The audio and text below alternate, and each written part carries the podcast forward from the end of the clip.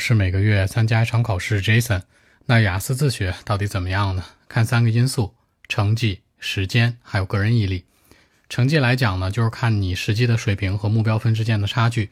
比如说你的实际水平大概在四点五分，想要七分，这种差距是大于一点五分的，那就别自学了，因为拉开这样的一个分数差是有很大难度的。所以说，你可以找一些班啊。或者找一些专业的机构啊去试一试，或者一些你的同学去问一问，别自己乱搞。那怎么去看实际水平呢？你用大学英语去衡量就可以了。大学英语四级呢，基本上约等于雅思的五分左右。然后呢，六级大概是在五点五，它其实会有点差别和出入，但你这样大概去评估是 OK 的。其次看时间，看你整体呢是有大块的时间复习，还是碎片时间。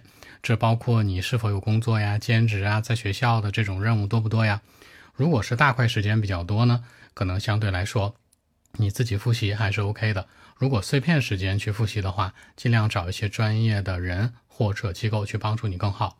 第三，个人毅力，判断个人毅力其实有一个比较听起来有点过分的一个标准啊，可以跟大家分享一下，看你所就读的院校是不是二幺幺或者九八五。呃，不是说所有的这样的学生都会很好，但是普遍来讲，会比很多的二本或三本院校的学生自制力会好很多，对不对？所以说呢，你看你的所在院校，如果你当年呢考这个大学，你的自制力和毅力很强，比如你是考上了二幺幺或者九八五，或者学习成绩很好，那你要相信自己的一个毅力。但如果不是的话，就是不要太去浪费一些时间和节奏。当然，这个说法可能有点过分啊，大家自己去评判你的毅力。所以说的话呢，你按这个标准去做就可以了。看成绩、时间和个人的毅力。更多问题，微信 b 一七六九三九一零七。